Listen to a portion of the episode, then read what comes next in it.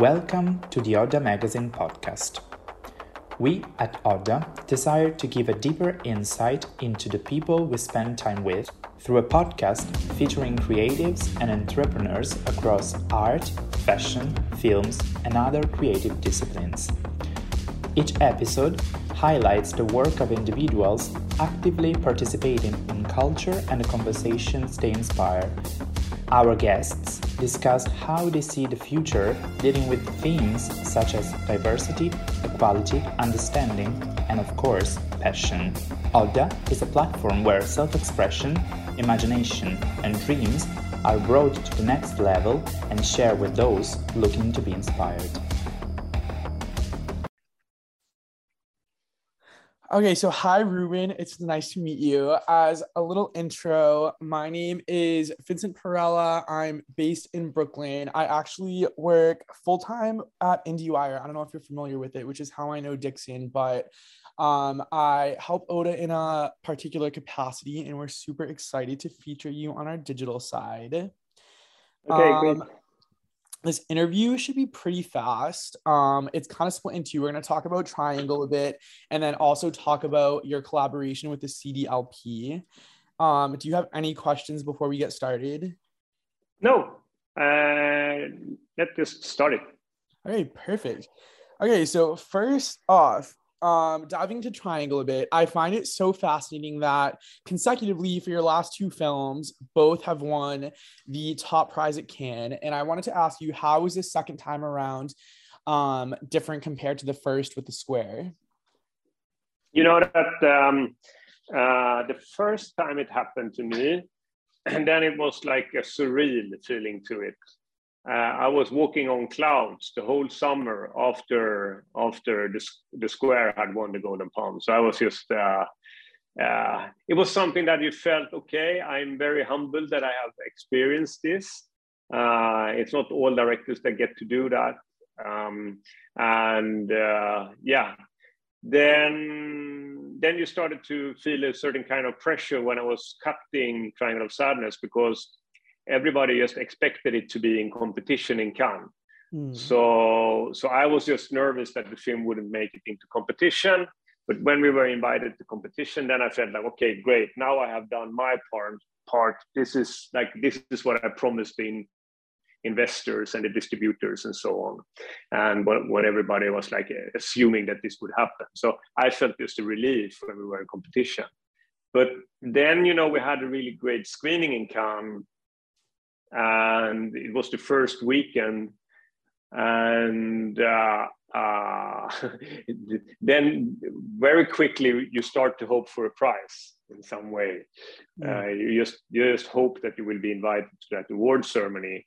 And uh, then when that Saturday came and we were invited to award ceremony, like I never expected that we were going to win the top prize again. I thought maybe maybe we, I will get best director or something like that. That was that was at least my the only thing I, I could hope for. And when it was only one prize left, and you're sitting there together with your your the crew, uh, the producers, and the French distributor, and you, we're starting to look at each other. We started to think, "Oh my God, are we going to win the top prize again?" It was a second, you know, when I felt, do I really want to go through this? because it's uh, it's such a it's such a, how do you say marathon of uh, promoting the film afterwards. But of course, I was like super super happy uh, when we got the top prize, and it felt for me it felt like it took away some pressure on me as a director actually to, to win it two times. To win it once, then you have to live up to that you have got the golden palm. And there, there will be some people that is like saying, yeah, another film should have won that year and so on. But when you get it the second time, it's almost that you are giving the first jury, the square jury, right what in what they did. Uh, you're evaluating also the, the first prize. So it was a really great feeling. And and then when you start to look at, okay, how many directors have won two Golden Palms, then you realize it's a kind of exclusive club. Mm. And the scary thing that happens after that is that you start to think it actually is possible to win a third time. Mm. So then it's like, uh, yeah, these are the, the, the feelings that I'm dealing with. And you know what I'm saying now to my team? Just even though I know how hard it would be, but I'm I'm telling everybody that when we are starting up now, the entertainment system is down. I say a great bar to have, like we can at least aim for it. The film should be good enough to win a third palm because even if we don't manage to do that, it's going to push up our performance. Mm, yeah, I feel like it. I feel like it's just like incredibly high stakes, especially for your next film. Everybody's gonna have their eyes on it. Like, all right, what's this guy gonna pull out of his bag next? I'm excited to see. And it's funny. I remember, if I remember correctly, with the square, I remember reading something like you previewed the film five or six times to audiences in different countries to see how it was per- would be perceived. And I wanted to ask, did you do anything similar with Triangle? Yes, we did. We did even more test screenings this time. I think we we maybe in total did something like 15 test screenings. Mm. And I was participating in five of those test screenings. So I was in three test screenings in Sweden, uh, two in Spain, in, in Campos, the little village where I have, I have a house on Mallorca, where I have uh, I cut, cut uh, the, the the last part of the process, the last part when before we sent the film to Cannes, I was cutting here in in Spain, and then I was uh, participating in a in a test screening in Berlin or two in Berlin actually.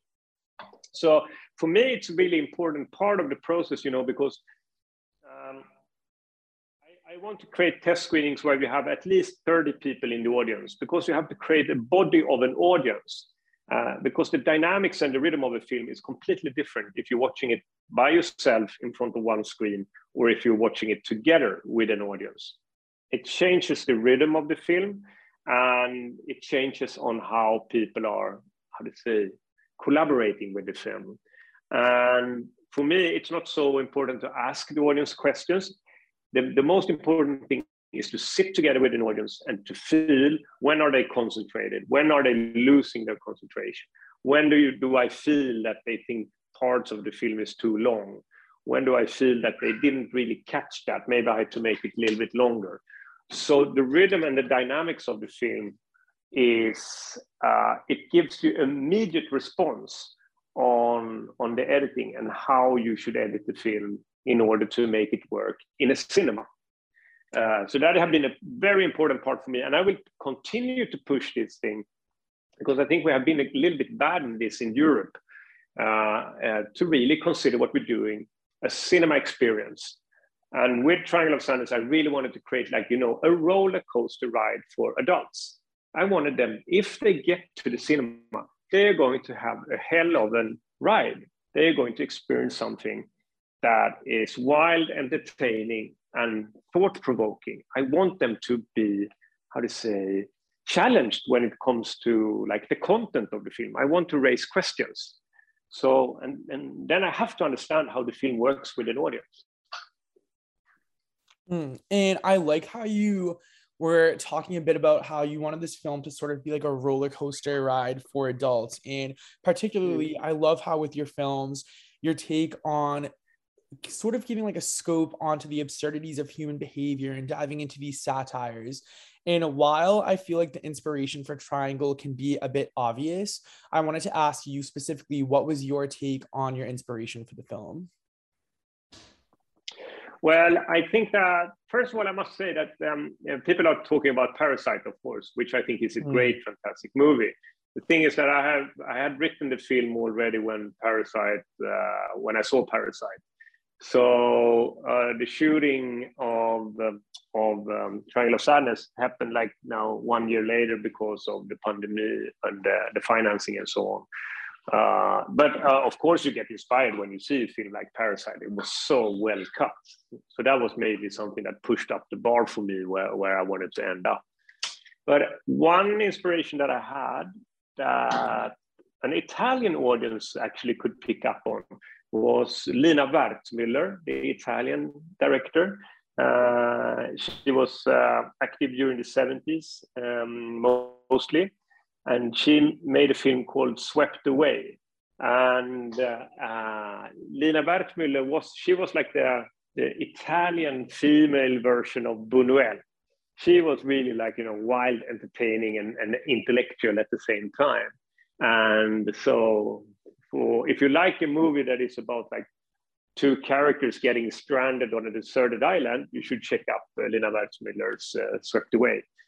And later on, Guy Ritchie was inspired by this, this film, and they made a remake with Madonna, Madonna playing one of the parts. Uh, but I, I, I, would say that I think that Lina Wertmüller version, uh, her the original version, is much better. Hmm.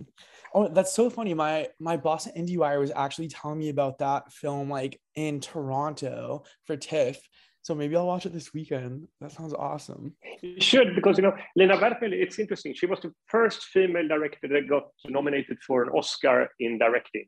Oh no uh, Yeah. So and at that time when she she got nominated for the Oscar, she was quite famous also in the US. She was invited for the Late Show, or like I don't remember if it was the Late Show, but like the biggest uh, uh, TV uh, uh, programs in the US. She was like a guest, yeah, and uh, she passed away um, uh, this year. So I think it, it's great to try to to bring some attention to her and to her films. And ex- next to Swept Away, there was also a film called Seven Beauties that she did. That was that is fantastic. Hmm. Sweet. Yeah, I'll definitely I'm gonna be watching some trailers after this call. um, cool. Okay, so that was great. And now we're gonna segue a bit into um your collaboration with the CDLP. But first off, I wanted to ask you, how did your relationship with them come about? Uh, they actually called me or texted me mm. and asked me if, if uh, they could use some images from my films in order to create like a tribute to the Ruben Östlund films. Uh, so I said, wow, this is great. uh,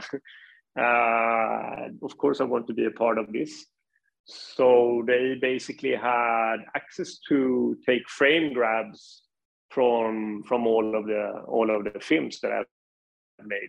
Uh, and they came up with like like I think maybe it was like 10 or 15 different uh, examples, 10 or different suggestions. And I thought all of them looked great. So I was like, yeah, sure, yes, go for it. Uh, yeah. Cool. And I also wanted to ask you a bit about what it was like working with Ingrid because I remember reading you guys were childhood friends or you were running in the same circle? She is the sister of an old friend of mine. Oh, cool. Uh, so when I was making ski films, uh, I was hanging around a group of young men uh, that came from different parts of Sweden and different parts of Gothenburg on the west coast of Sweden. And her brother Anders uh, was a part of this uh, group of, of, of like skiers. And maybe he, he didn't ski that much, but he was a friend of one of the skier friends of mine. So we spent a lot of time together. And I think that Ingrid then, she was, uh, she was probably the little sister, was way too young to, to uh, hang out with her older brother. Oh, that's so fascinating. That's so cool. I remember reading that. I'm like, wait, that's so cool. Reconnecting like decades later. um, but that's perfect. That just about does it actually for questions on my end. Was there anything else you wanted me to hit, or do you think I kind of covered everything? Mm, no, but of course you can say also that what it was interesting to do a collaboration with uh, CDLP since the film is about the, the fashion world. Mm-hmm. and uh, uh, it, it, I, am happy to to do that with them. And yeah, uh, but I wish it would have happened before, so I got the got some more knowledge about how it is to like be part of a, a collection or something like that. Mm. Cool. Yeah, I'll definitely make note of that. Um, so that okay. sounds good. Um, I'm gonna work on getting this piece written up over the weekend. We'll send it over to your team for just like a final approval, hopefully by the end of day Monday, and we'll launch it next week. But again, I just wanted to thank you for hopping on the call. Triangle was one of my favorite movies of the year. I was crying, throwing up, laughing during the scene. so thank you for that. Uh, great, great to hear that. Thank you. Of course. And um enjoy the rest of your weekend and we'll be in touch. Awesome. Thanks, Vincent. Okay. Appreciate it. Thank See you, soon. And I'll see you soon. Bye.